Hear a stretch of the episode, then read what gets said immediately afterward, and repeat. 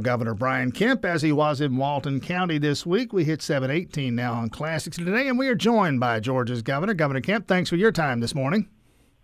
Hey, good morning, Tim. Uh, this rural strike team that you have assembled, and, and Monroe and a stop at the Hitachi plant there, a part of what you're trying to get done here, which is to attract and bring and invest more by way of economic development in rural parts of the state. Step us through how this is going to work.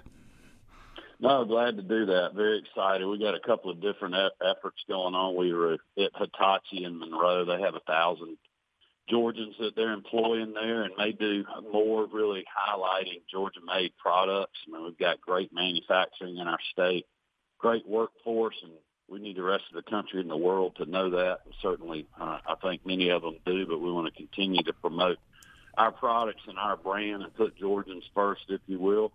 But our rural strike team is something, as you know, that I campaigned on, and we've got to move the needle in rural Georgia like we've never done before. There's a lot of good folks working on that effort, and I certainly support that.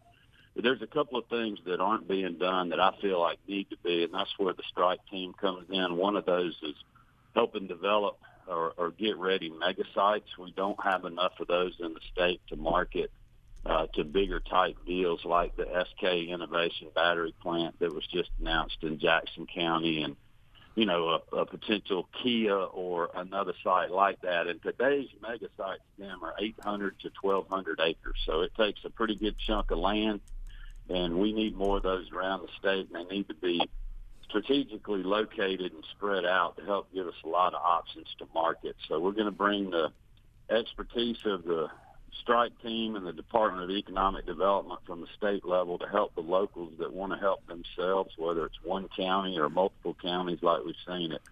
Stanton Springs down in Walton and Newton County has been very successful and uh, really bring that expertise and help them plan that project to get it shovel ready.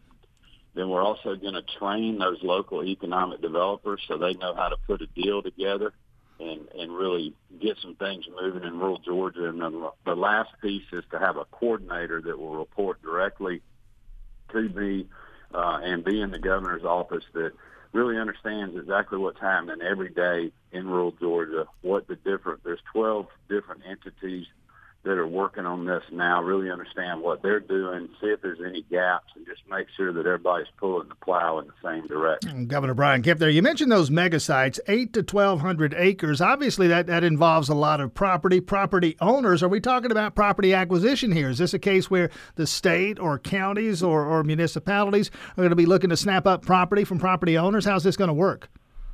I don't think you necessarily have to do that. You just have to have willing partners, whether – you know, the local development authority would bring the bring the land to the table and put that in as their part of the deal, and then the state would do other things like we've traditionally done for a, you know, a SK plan or a, Kia plan or the, any other big economic development project we're doing. It could also be private landowners that just uh, are willing to put the site together, get the work done, and you know have a price that they have in mind, so that's not being haggled at the last minute. I think there's a lot of ways that do it.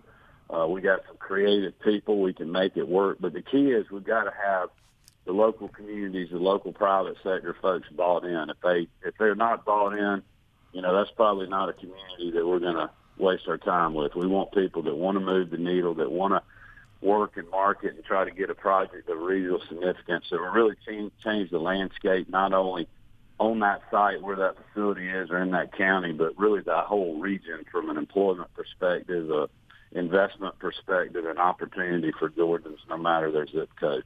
Governor Brian Kemp with us. Uh, I might have been uh, prepared to ask who the next senator is going to be, who you're going to appoint, but I understand now there's a process that you've set up, including a website. Folks can actually apply to be the uh, temporary replacement for the departing Senator Johnny Isakson. Of course, you'll make the appointment, and there's a clock on this, has to be done by the end of the year, and then the election next year. Uh, tell us how this is going to work.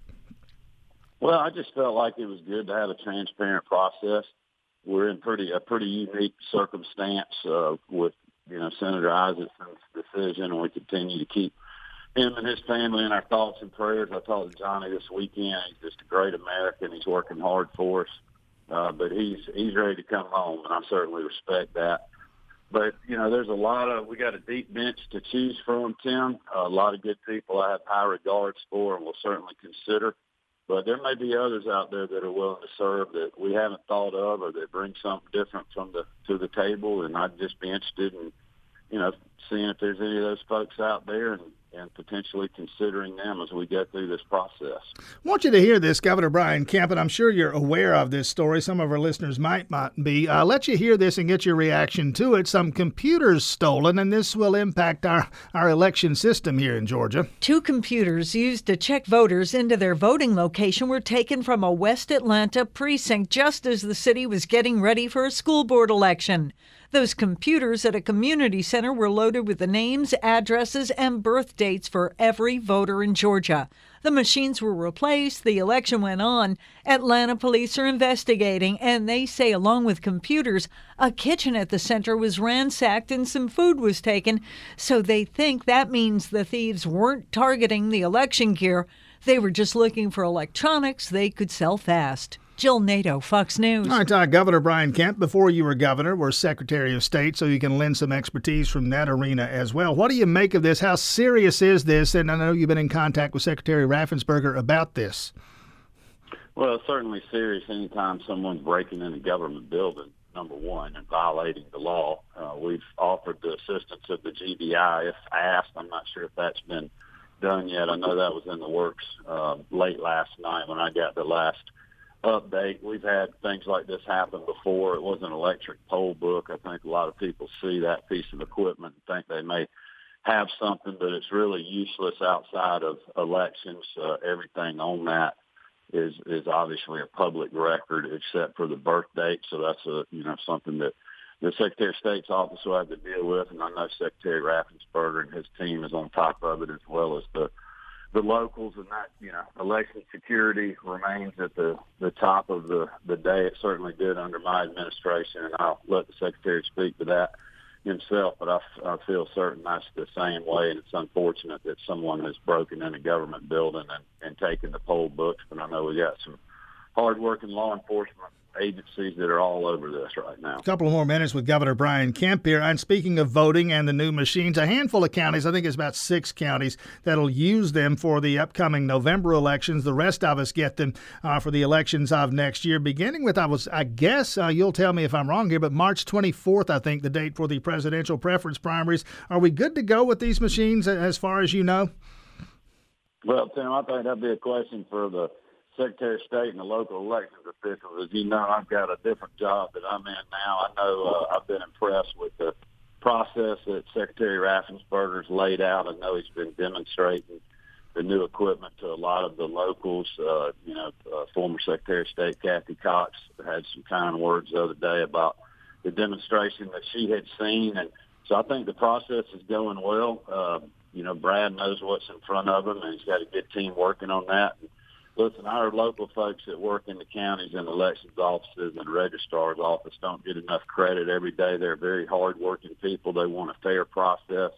They've been doing this for a long time, and I couldn't think of a better group of people to be implementing the new technology that we're going to have in Georgia. Now, finally, about a minute left. Let you go on this one, Governor Brian Kemp. Uh, your first taste of dealing with a hurricane, the brush from Dorian, the the contraflow on I-16, the evacuations. Uh, what did you learn, and, and what will you apply lesson-wise moving forward? Well, I think I learned number one that we got a great team, very seasoned, and the level of communication. And this is really on feedback after the storm, and you know after we did a brief, brief debrief after you know that whole week long episode. Episode, but we got great feedback on the communication amongst the you know GEMA, the Georgia Emergency Management Agency, the the locals, the county local county officials just great communication there. All the resources that were in the state operations center. I was over there, as you know, multiple times. I was very impressed with that. Uh, Marty was as well. Lieutenant Governor Duncan, Attorney General, Agriculture Commissioner. I mean, it was all hands on deck approach. So, you know, we'll be ready for the next storm. I think you always learn, you know, the unusual thing about this storm is how slow moving it was. That was really historic. We've never seen that before and I know that was a little aggravating for our folks, but you just, you know, you cannot take chances. And when you saw that that storm coming up the coast and just barely staying off our our shores now alive. I, I know that we dodged a bullet and my prayers were answered. Governor Brian Kemp, thanks so much for your time this morning. Have a great day. Thank you.